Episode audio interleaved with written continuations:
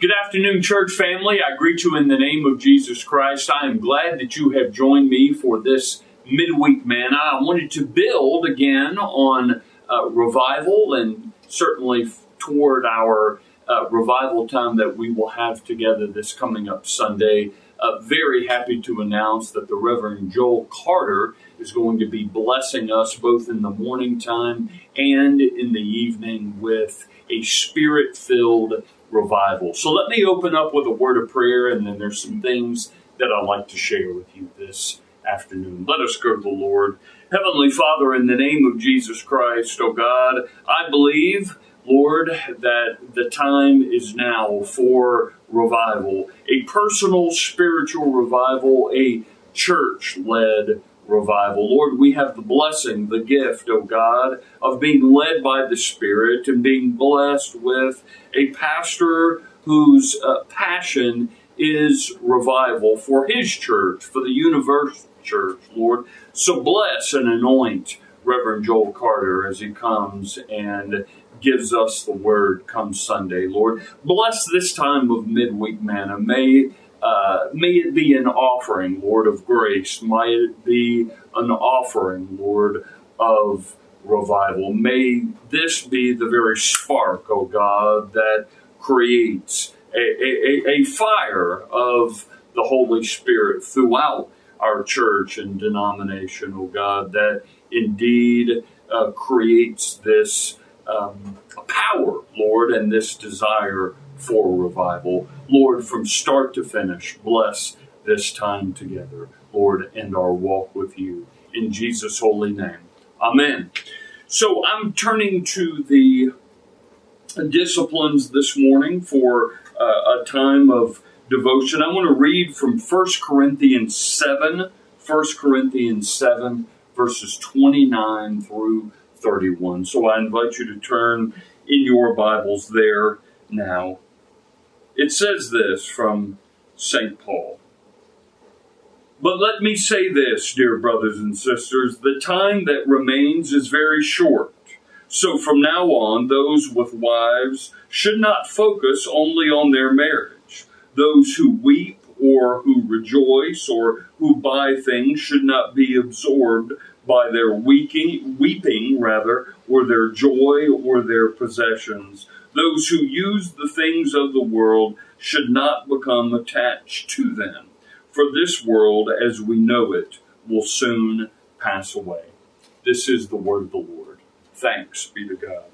So uh, the writer here uh, offers this. Paul was concerned with what holds our highest attention earthly concerns or God. Essentially, he asks, Are you consumed with things of this world, your marriages, your emotions, your possessions? Are you preoccupied with today? Or are you captivated with God and the new world that God promises? These questions are still very relevant for us today, the writer says. What preoccupies your time, your thoughts, and your desires? Are you immersed in concerns that draw your attention to what the world offers, your own happiness and possessions? Or are you absorbed with God and serving God? As a hospice chaplain, I met a woman whom I'll call Florence. Florence was dying of cancer. We talked weekly for many months, and I learned much from her. Florence taught me that choosing God over temporal preoccupations is difficult because we have love and attachments. She also taught me that it is possible and necessary to make that important choice. We often talked about her sorrow at the thought of leaving her beloved husband, her children, her grandchildren, and how she chose God even while knowing the pool of earthly loves. Until her final breath, she loved her family, but she chose God as her ultimate preoccupation. Paul acknowledges our temporal concerns and loves, but reminds us of a higher, more important preoccupation. Paul challenges us to look to God as our first and highest loyalty. Is that easy? No. It's unusually difficult. With God's loving presence, though, and the witness of people like Florence, it is, in fact, possible. And she offers this prayer, and let me pray it for us. Oh God, whose love constantly seeks me and whose care never falters, show me the way to give it to you with my utmost loyalty and to be preoccupied only with you.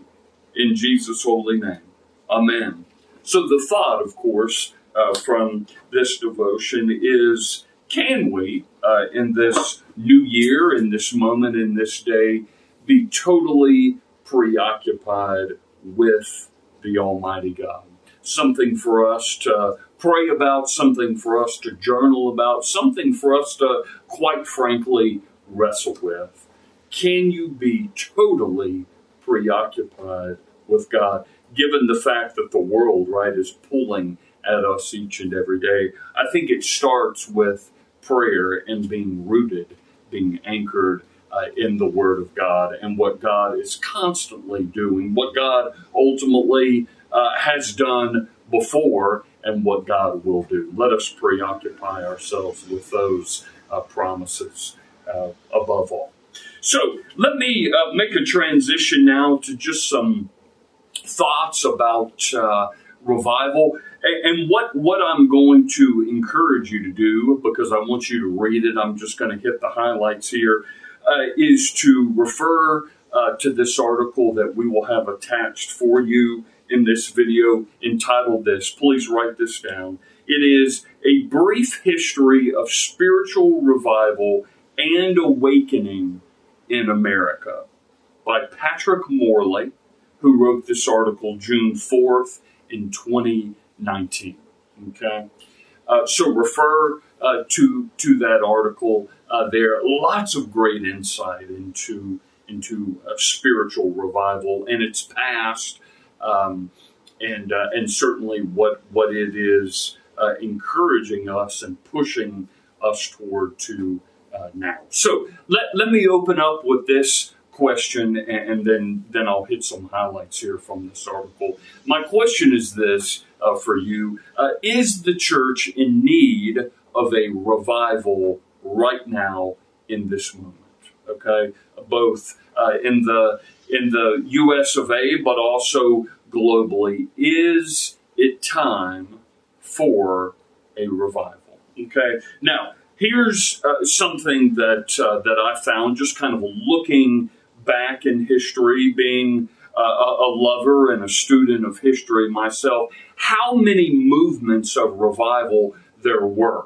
Okay, since uh, in fact the 18th century, which uh, began in, in this uh, particular first movement of revival with the Great Awakening, okay, uh, which uh, began from 1734 okay, to 1743. It, it kind of began there. So what, what I'd like to do is just kind of count off the, the many different revivals, and I'll let you go back and read through them. So uh, it began with the Great Awakening, okay? Uh, from there, the second Great Awakening from 1800 to 1840, the Businessmen's Revival of 1857 to 1858, the Civil War revival of 1861 to 1865, the urban revivals from 1875 to 1888, uh, the revivals of 1905 and 1906, okay, the Azusa Street revival in 1906, the post World War II awakening, okay, that kind of is is divided up into several different re- revivals under that one umbrella. The charismatic renewal, renewal and Jesus movement of the late 1960s and the 1970s, the mid 1990s revival, the Promise Keepers revival of the mid 90s. Okay, did, did you hear all of those different movements of revival? There was a, a spiritual awakening that uh, happened in all of these revivals. So, as I was reading through this article, here's one of the things that came to my mind as I was uh, reading this offering from Mr. Morley, and that is what brings about revival. Okay, a, a spiritual um, laxity, if you would. Uh, is it the fact that people of faith have become uh, complacent? I, I, think it's that and so many other things. Now, I, I'll offer this for our own denomination of the United Methodist Church, and it's simply this. Okay? Complacency breeds compromise. Okay? And, and, when that is felt, when that is known, when you have factions within any denomination or local church or big church, if you will, okay, at one another's throats, my question is this, okay? Have we become a complacent people as Christians? Complacency then breeds what? Compromise. And I ask you that as United Methodists in this very moment. Have we come to that point? Are we, in fact, in need of a revival? Once again, to turn our hearts, to turn our spirits once again, once again, not on self and selfishness, but on God Almighty. I leave you with that this day to say and to follow up with this 10 spiritual characteristics for renewal and revival that I think could benefit any denomination, any local church, any individual believer this day. Let me run through those and I'll let you read through them and unpack them further. Number one is timing. Okay, timing. Revivals emerge during times of spiritual and moral decline. Hello, hello. Are you listening to that? Which leads to intense prayer. Secondly, and a great transition, is that very thing, that very spiritual discipline of prayer. God puts a longing into the hearts of many to pray then for revival, Mr. Morley writes. Thirdly, and on through number 10, the Word. Okay? The preaching or reading of God's Word brings deep conviction and desire for Jesus Christ. Number four, the Holy Spirit. The Holy Spirit takes people to a spiritual depth they could not achieve on their own. Okay? Conviction. Okay? Sinners, then, are inconsolable without the redeeming mercy, okay, and the forgiveness of the Savior, Jesus Christ.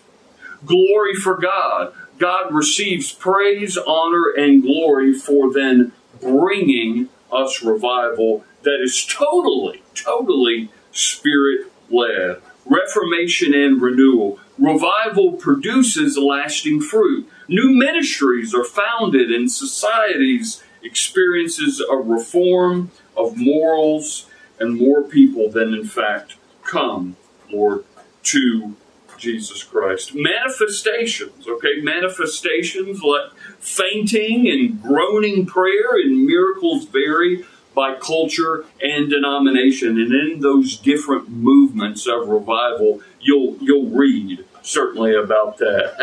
I like this one. Messy, messy. Pay attention to that one. Messy. Revivals are messy. Controversy swirl about miracles excesses, suspicions, and theological disputes. And Mr. Morley writes, and there are so many more, but it begins to stir the pot, okay? And then cyclical. Revivals inevitably crest and then decline. So he uh, concludes this article by saying, Is America ripe for spiritual revival today? Okay. Is the United Methodist denomination ripe for revival today? Your pastor's personal opinion, Yes, and we're long overdue for a spiritual revival. It can start right here, church, at Benton United Methodist Church, and then spread from there. But it's got to start somewhere. Okay?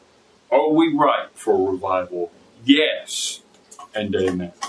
Let me offer a word of prayer for us. Heavenly Father, in the name of Jesus Christ, as that great psalm from Psalm 85 spoke to us, verse 6, Lord, revive us again. Revive our hearts. Revive our spirits. Lord, revive our churches. Revive, Lord, our denomination, oh God. It's you and you alone, Lord, that can do this. Division, divisiveness, hatefulness, it doesn't work, Lord. It only brings us down. It doesn't lead us forward. Lord, revive us once again. Lord, we place, Lord, your Holy Spirit upon this revival that Joel will lead us through. Anoint him, Lord, anoint us. As he delivers, Lord, I pray that we are listening with our spirit ears and with the ears of our hearts, ready,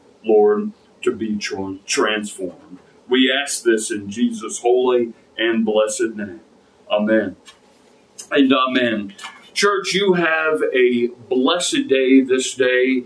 Uh, if you are able to be here Sunday morning at 8.15 or 10.30, please do. Uh, I'm going to ask that you return if you can be there in person Sunday evening at 6.30. That'll give us enough time to eat and then come to church to hear some more preaching from Joel. Please, if you cannot be there in person come Sunday, please watch it online. Take care and God bless you. And may God once again revive us all. In Jesus' name we pray. Amen.